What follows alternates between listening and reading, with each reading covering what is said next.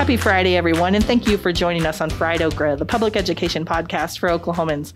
I'm Carrie Coppernoll Jacobs with the Oklahoma Education Association. And I'm Alicia Priest, president of the OEA. Fried Okra is a weekly podcast where we get together to talk about public education issues in Oklahoma. We hope you'll join us every Friday. Well, we're joined this morning by Amanda Ewing, who's the leader of our Legislative and Political Organizing Center. Good morning, Amanda. Good morning. We have some major bills to talk about. Let's get into it with Senate Bill 634. Give us Let's a, get into it. let's get into it. What does what does that bill say? And the Senate the Senate voted on it this week. They did. Uh, the Senate passed Senate Bill 634 uh, this week by a vote of 25 to 21. So we, you know, we're disappointed that we lost that vote, but we also were pretty encouraged by the number of legislators we got to stand up and vote no.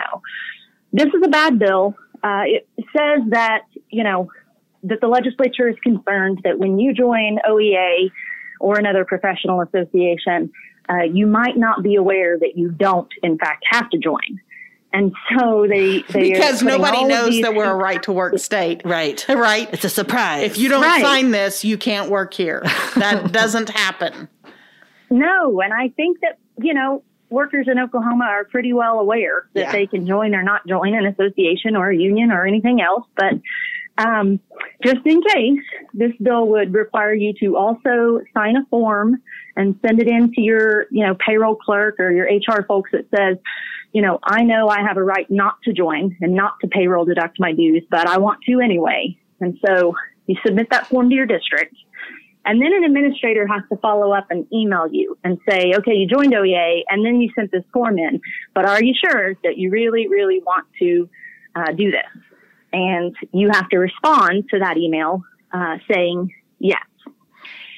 so, So, can I just know, can I just interject? author, I Senator, sorry. no, I just need to interject quickly that like if you don't think that people are smart enough at this point, you maybe shouldn't hire them. I I mean, they're teachers, right? They- and they read right? at a level at which point they could graduate college. Right. And our support staff And our support Everybody staff, everybody is is, a competent adult. Yes. Can we just that's all I wanted to say. I'm sorry, Amanda, proceed. Just want to interject that. no, I, I agree. It's it's insulting, frankly. Um, but the bill author, Senator Julie Daniels from Bartlesville, says that uh, there was a Supreme Court case in 2018, Janus versus AFSCME, Uh-huh. that uh, requires the legislature to pass this law. That she's she's only doing this because the Supreme Court requires it. And is that is that true? is that true? uh, no, it's not. No. Myth busting You know, um, 101. so why so why doesn't Janus apply to us? Why is that not an Oklahoma issue? Well, because as you mentioned, we're a right to work state. Yeah. you know, in other states, in a few other states, California, Illinois, New York, I think, you know, um, if you joined a, I mean, if you became a teacher, say, and started teaching at school, um, you could join your professional association or not. But if you chose not to join, uh, that union could still was still allowed to charge you a fee. They said, look, you don't have to pay dues for all our political stuff or for all our professional development, but you do have to pay a fee that covers the cost of us bargaining the contract for you because you still get the benefit of that bargain Right. even though you don't want to join. Yeah. So, you know, several states did this. They charged what was called agency fee. And this Janus decision, uh, you know, as I said, it was Janus versus AFSCME. That's the American Federation of State, County, and Municipal Employees. Mhm. So it wasn't actually educators suing in this instance, but, um, you know, it, the decision applied to all public sector uh, unions and associations. It said you Mhm. can't do that. You can't charge non-members money when they don't want to belong to your union. Yeah. That's never happened in Oklahoma. That didn't even happen before we passed right to work in Oklahoma. Yeah. And our constitution says you can't do that. So it just has no application whatsoever in this state. Okay. So then when uh, when you strip that away, what arguments were left on the floor? Like what did it, what what does it come down to? Why even do this in Oklahoma? You know, I didn't think that we would get this honest, frankly, on the Senate floor. Um, I, you know, we know uh, or at least I, I felt like in my, you know, cynical way that I knew that this wasn't actually about a mistaken belief that we had to comply with the Supreme Court case from three years ago. It was in fact a, a bill to try to make it more difficult to belong to the OEA and the AFT. Um, and it, they finally just came out with it once the, yeah. you know, um, debate on the floor made it very clear through questioning and through debate that Janus doesn't apply. Uh, the pro tem came down to the floor and debated and said, you know what? I don't like the national politics of NEA or AFT. These national organizations, uh, you know, they don't align with us politically, and uh, that's why you need to support this bill. So they were, wow. you know, they were pretty honest about it. Well, I that's good, I guess, to at least to be honest about it. I mean that is I, I, listened to that debate and it was pretty mind blowing. I was like, oh, huh. it, it, was maddening. Actually, yeah, yeah. I, I, was I was um, first of all the Senate President pro tem mm-hmm. doesn't usually debate right, bills, right, right. so that was odd. But he and other Senate leadership had gone into Judiciary Committee to make sure it passed committee as well. Right. Uh, so so that was wild. It was it was also odd uh, as as the questions and deb- the questions especially um, when senators would ask uh, Senator Daniels a question, she she wouldn't even turn around and look at them huh. as as they were asking questions, which I found interesting. Yeah. Right. I mean, and she only did that when the person asking the question was from the opposite party, right? that, that she is turned also, and looked at the yeah. member of her own party asking questions. I thought I I made note of that too. I just thought, you know, the Senate usually holds itself out as being a pretty uh, respectful, you know, body, and um, that yeah, that did seem noteworthy to me too. So and and Senator Floyd did did ask some very pointed questions about constitutional law. I mean, she's a judge. She she mean, knows what's up. Yeah, it it was it was great. So what happens now? So Senate Bill 634 heads to the House, mm-hmm. and um, we have all along felt more optimistic about our chances of killing this bill in the House than in the Senate. And so, um, you know, I think I think we have a very good chance of uh, defeating this bill. So we are going to first spend a little time seeing what we can do to get it uh, assigned to a committee. You know, in, in the Senate, it was assigned to the Judiciary Committee because Obviously. that's Senator Daniels' committee, and it didn't really make any sense. Right. um, so we're hoping we get it assigned to a you know a relevant committee where we can talk to those legislators. Yeah. Or maybe we could, you know, even get leadership to agree that they're not going to hear it at all because they don't, you know, feel as in the mood for insulting educators as the Senate did. Yes. Um, so we will definitely be encouraging everyone to reach out to their representatives uh, in in the next couple of weeks yeah. to uh, talk to them about why this bill is bad. But for the Senate, those who voted no, I mean, there was some bipartisan was, crossover on split, the no's. Yeah. I mean, obviously, because a 25-21 vote, you would have to have uh, some Republicans vote no on it. So, um, so we should probably write to those no votes and thank them. And thank them. Yeah. That's a great point. You know, there were 12 Republicans and nine Democrats who voted no on this bill. And you're right. I mean, they do uh, deserve our thanks.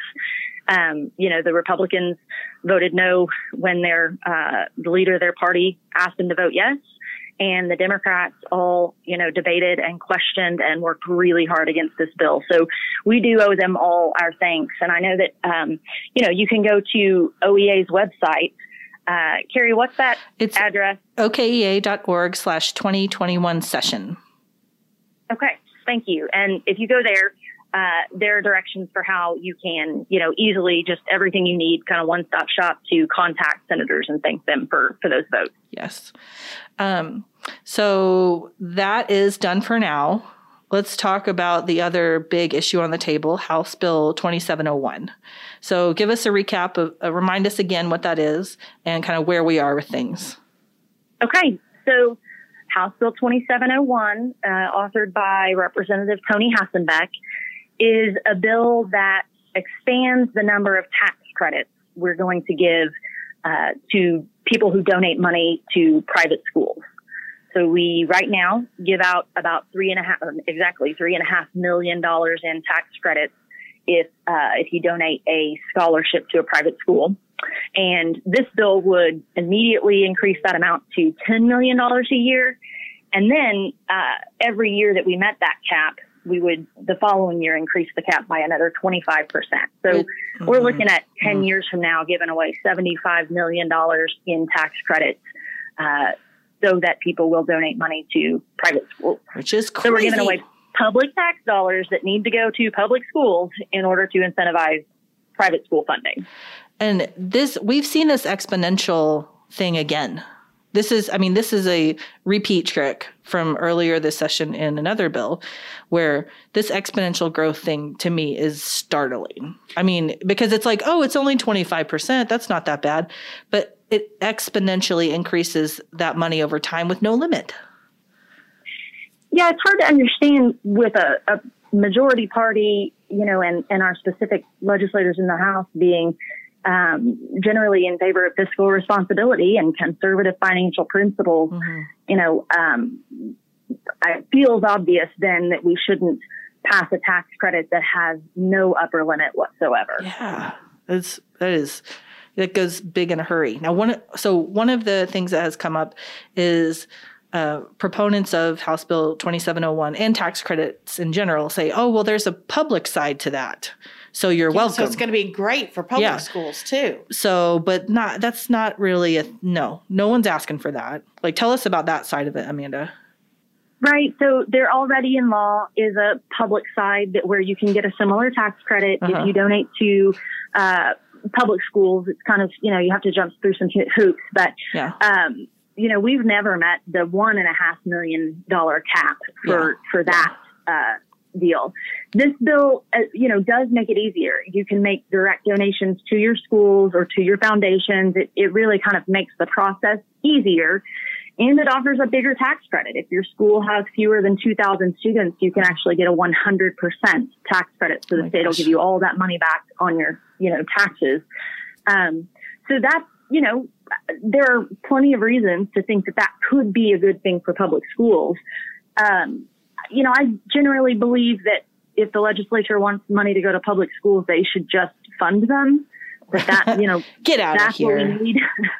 get out um, of town. What kind of crazy ideas are coming out of the OEA legislative department these days? Right, a bunch of oh, but that's but that's but, that is absolutely the thing. Is that like uh, that's what I don't understand. It's always wrapping up like, oh, well, we're doing you this favor, but it's wrapped up in like something that totally hurts everybody. Not only that, but a true philanthropist doesn't need a tax credit right. to incentivize right. giving. Right. Like you give because it helps people, not because it helps you eh. not have to pay taxes. Nah. nah.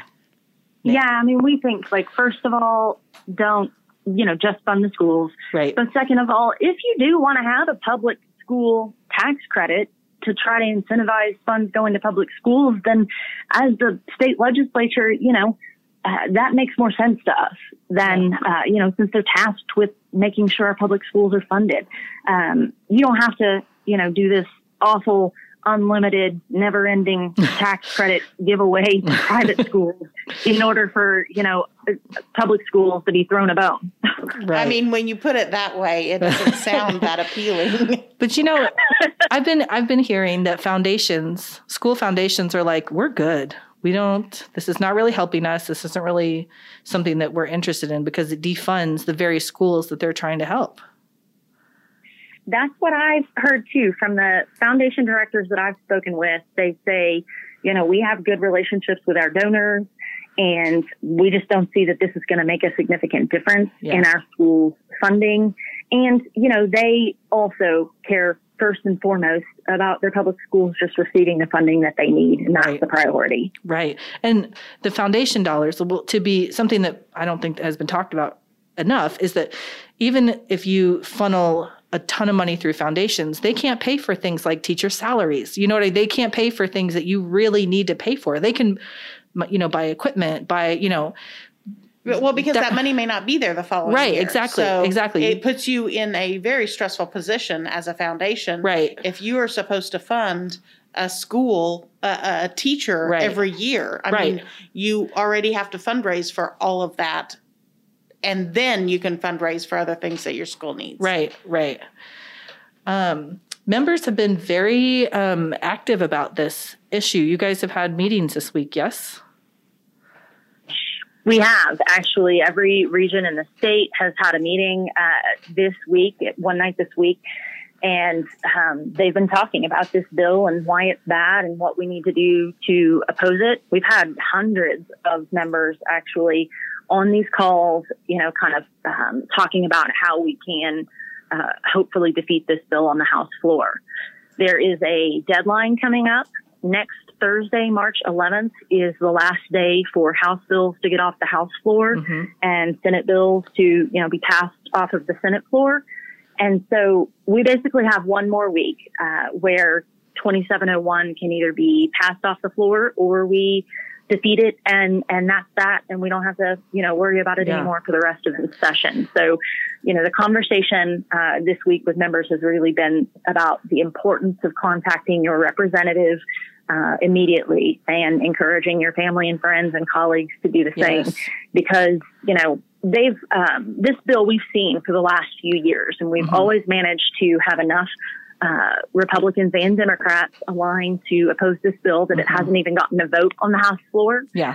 So we're hoping we're going to be able to do the same. But um, but our legislators, you know, I mean, they have to hear from us. They have to realize that the opposition to this bill is just as strong as ever, and Yeah.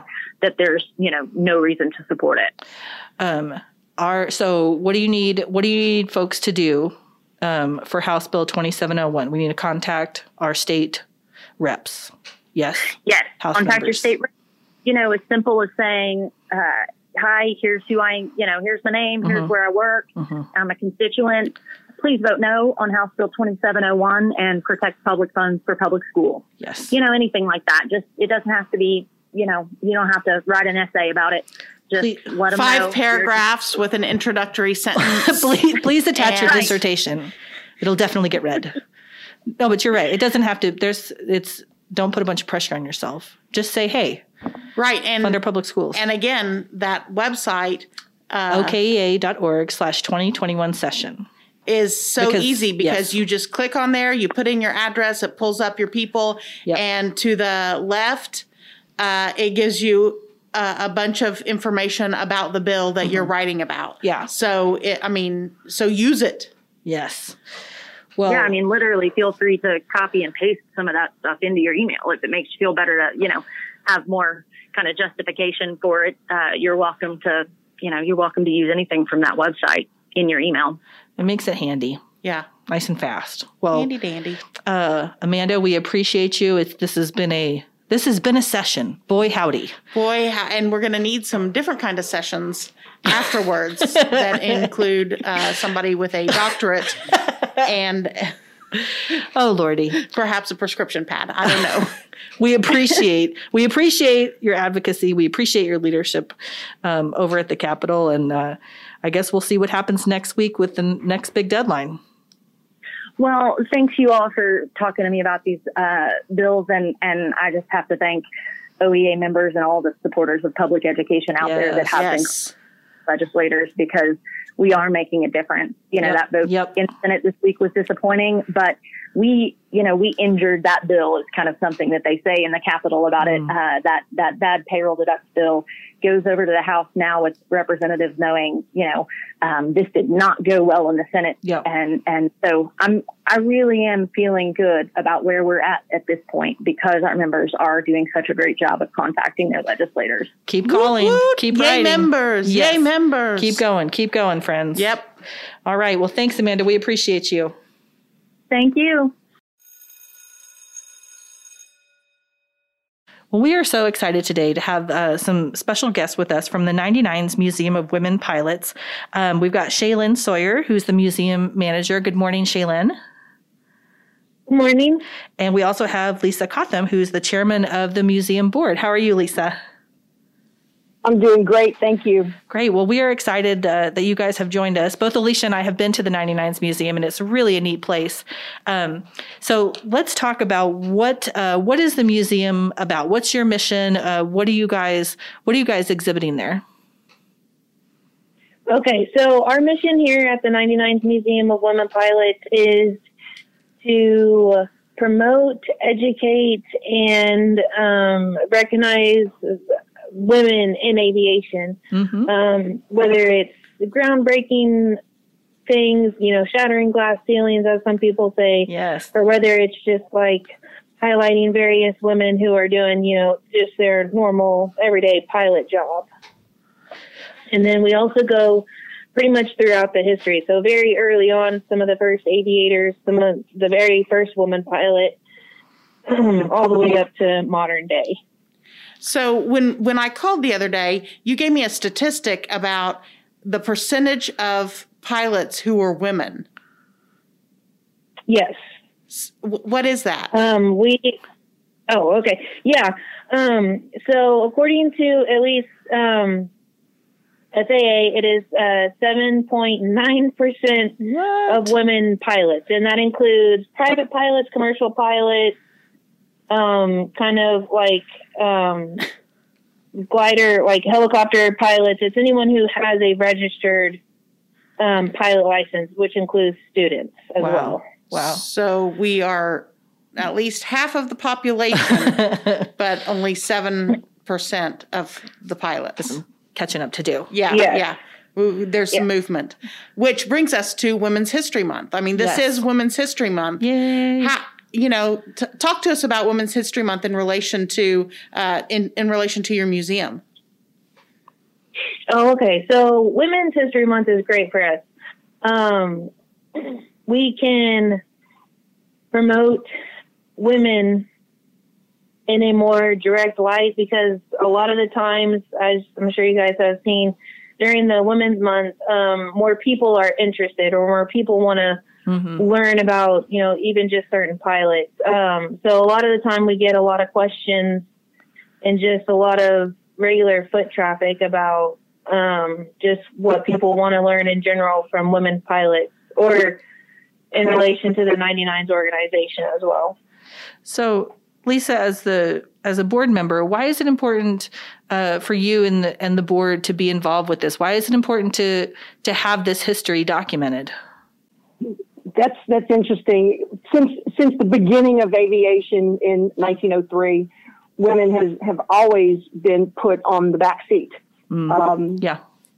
A lot of it, I think, dealt with the the uh, way that aircraft were manufactured in the early days it was very, you had to manhandle them quite a bit. And I think it was easy to see, oh, well, that's why they think women can't fly. Mm-hmm. But going forward, women have proven themselves over and over and over that uh, they're capable of handling the same obstacles that men do, and in a lot of times better than the men do. Um, but we still get a lot of resistance. Uh, there's a lot of, yeah. oh my God, it's a woman pilot. I don't want to get on the plane. Oh my word. Type situation. What? I can't so even what? imagine. Yeah, well, yeah, I'm not going on vacation. There's no way. Yeah, oh my word. Know, no, my word. It's happened. Wow. It's happened. Wow. Documented cases that's but crazy. so that's why it's important. It sh- we show the evolution, yeah, and getting more and more into today's times and what the women are accomplishing and how they're doing it. Um, it, and it's so important tied in with the STEM and STEAM curricula yes. that uh, to see that women are capable of doing this. And yes. what better way to express our passion for this industry as well as the accomplishments of our sisters. So not everybody uh, is right there in Oklahoma City. Uh, you guys are out there, right there by Will Rogers, and um, not everyone is able to come or bring their class to the 99s Museum. How can educators, history teachers, or elementary teacher, anybody, take advantage of what educational resources do you have, and how can people access that? Okay, so yeah, this is a great topic. Um, so we do offer tours but given um, that a lot of things are done virtually now because of COVID, um, and you know certain restrictions on like class sizes and, and mm-hmm. days and things like that with some school districts, um, we have created a traveling trunk, and what is that is known as in the museum world. It's pretty much what it sounds like. It is a traveling trunk. It's an actual trunk filled with all sorts of artifacts, um, curriculum, and then some. Sometimes, um, depending on the age group, there'll be an art project involved. Oh, cool. Um, and so that will be can be rented out and traveling to schools or homeschools or you know, or even just little conferences if needed for like presentations or things like that. Um, and it ranges from kindergarten through 12th grade. There's different levels, um, just depending on, you know, the, you know, the grade level. hmm Um, and then there's also different topics. So we have one, it's just kind of a general overcourse of women in aviation. But then we have um, one that's specifically the WASP, the World War II WASP. Um, Oh, cool. then there's also um, the modern aviation, and it kind of the modern aviation one also talks about aerospace. Well, that's a huge Very industry cool. Yeah. in Oklahoma. That's a big deal. So, how Yeah. how how can folks um, find out more if they want to if they want to bring a class, they want to check out the trunk, if they want to get involved? How can people reach out to you? Well, we have a website. It's www.museumofwomenpilots.org. Um, we have a, a, a link on there. I think it's called Education, Mhm. um, where we have recently added in some um, some topics related to uh, certain aerospace or aviation um, areas, like uh, for the flying the forces, four forces on an aircraft, and and such as that. And they're also tied in with a historical figure. Um, but w- exciting to me, we have a virtual tour on the website Oh, awesome. that is just like walking through the museum. It is so exquisitely done um, that you can really, I mean, even down to seeing the items in the cases, you can Oh, zoom in cool. on it and read the labels. It, it doesn't have an audio to, to, it's not like a guided tour, Mhm. but you can literally see everything in the building on that, um, on that website. So, Lisa, when I called the other day, I mean, you're based out of Louisiana and are in town in Oklahoma because you're putting up a new exhibit that you were pretty excited about. Tell us about that. Yes. One of the things we're trying to do here is um, is liven up the museum. You know, museums have specific reputations, Sure. and we have a trustee on our board who's actually from Oklahoma City. And one time when she walked in here, and she didn't have too many kind things to say, and we took it to heart because it, it's a struggle. It's it's a struggle with none of us being here to be able Sure. to help Shaylin. But we decided that one of the things we could do was a, an easy exhibit on women airshow performers. Oh, Um, I awesome. was looking at Osh. Yeah, I was looking at the Oshkosh website just this morning with a list of their performers for this year, and out of like 20 performers, there's two women. It's Oh my gosh. you know the, the percentage is so slow, Yeah. so low. But um, we have two of our members. One lives in Texas, one lives in California, who are professional airshow performers, and they just sent a boatload of stuff to us that Oh, we that's really awesome. had to um, parse through it. We've got mannequins with flight suits. We've got trophies and awards and a lot of the airshow specific things like programs and performer badges and such as that. And we're, we're still working on it, but this is our, our, um, con- contribution for Women's History Month is to get this modern thing in there. So you can see that these really are real people today. They're not Yeah. just people from the 1930s. and um, we're hoping we'll be getting some PR out about that um, next week. So, Great. yeah, that's that's pretty cool. Yeah. That's pretty cool. I sent pictures. I sent pictures to the ladies last night to show them the work in progress, and they were very, very impressed with it so far. Oh man, well that is amazing, and congratulations on your Women's History Month exhibit, and um, thank you for sharing all of that great stuff with our educators. Thank you. Yeah, we, you know, that's the one of the big purposes is is the education, and through through education and the aviation education pieces, we're not only giving them a um, a, a, a foundation, we're hopefully spurring the interest on going out there and learning how to fly. Yes. Oh Yes. man, I'm not bringing my kindergartner. She will want to do it today. so, thank you, ladies, both for for sparing some time for us today. We really appreciate it. Oh, you're welcome. Thank you. Thank you so much for including us. We appreciate it. And welcome to Alicia's morning announcements. Do do do do.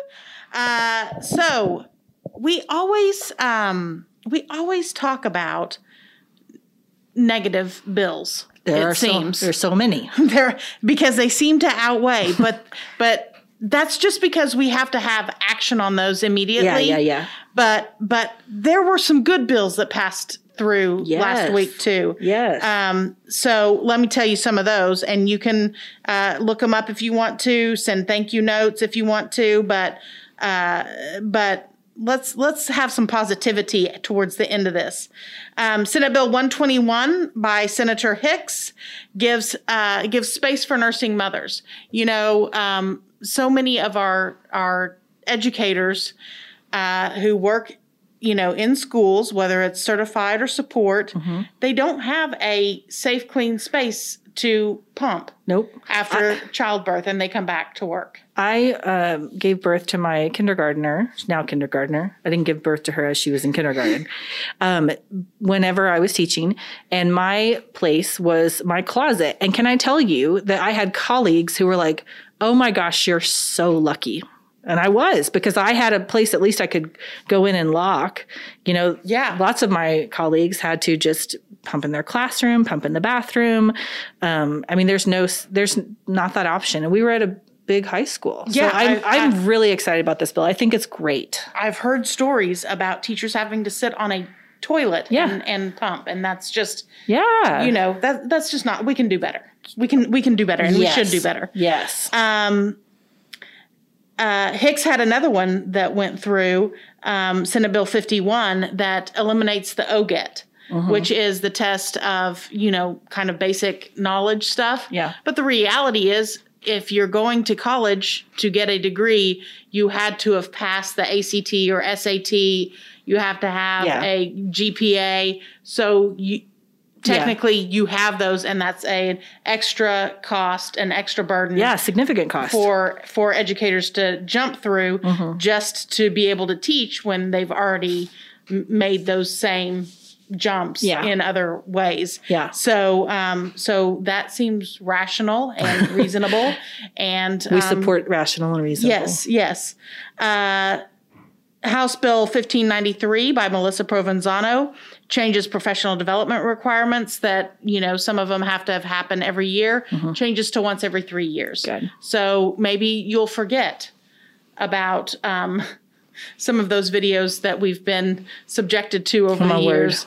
Uh, by the time you them. have to watch them three years later, You cannot forget them. Uh, I can't forget the the one, the OSHA bloodborne pathogens. Oh my gosh, I was just going to say bloodborne pathogens. Oh my where word. They they do the um, paper cutter, and then you know you just see like some blood spurt. Like Oh, God. I can't use a paper cutter without without that picture of See, that professional development run through my mind. I had an animated one, and the little animated people don't go very fast. And I'm like, this is much more urgent than these animated characters are going. yeah. It- so if that happens to you, you should have a sense of urgency about it. Um, and then uh, Senator Pemberton uh, had a couple go through that are great as well. Um, one for retired teachers to come back and teach without a cap. Yeah. Um, and then uh, that's Senate Bill 267 and Senate Bill 239 that puts limits on the State Board of Education's ability to override a local Board of Education's authorization of a charter school. Um, and, you know, there are legal reasons for local boards of education. Those are the only reasons. It's like, it's not like, uh, I don't like this charter school, so I'm not going to approve them. There are legal reasons Right. that they have to account for. And the State Board of Education doesn't acknowledge that there are legal reasons. Right. And they just override that local. And that's, that is not okay. And so Senator Pemberton is, is trying to fix that. it's a good bill. Yeah, Good bill. It's a good one. And then, um, and then in other good news, we had the Teacher of the Year announcement. Woo-hoo! Jessica Eschbach out of Norman, I believe Yes. Norman North, an instructional Yes. coach. Uh huh. and um, a member of Professional Educators of Norman, our, our OEA local there. So she's a member of OEA as well. So we are super excited uh, that Jessica uh, won that won that accolade. I mean, all of them deserving, all twelve Teacher of the Year Yes. finalists deserving, or they wouldn't be on the stage. And um, and she got the nod, and and we're just thrilled for her Yes. uh, hear all kinds of great things.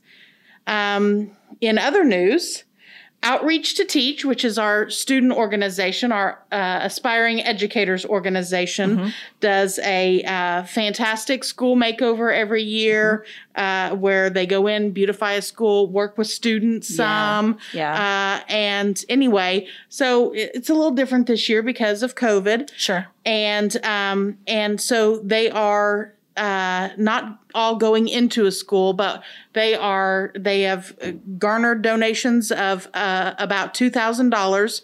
So they are going to do an Amazon wish list thing for giveaway for a school It's awesome. and um, and the ex- the deadline for submission to submit a school's name has been extended to April fifteenth. So if you want to nominate a school to um, to be able to be a part of this, uh, go online. You can find it on on the website uh, for Outreach to Teach and and um, and submit a school. Yep. Uh, it's a fantastic thing.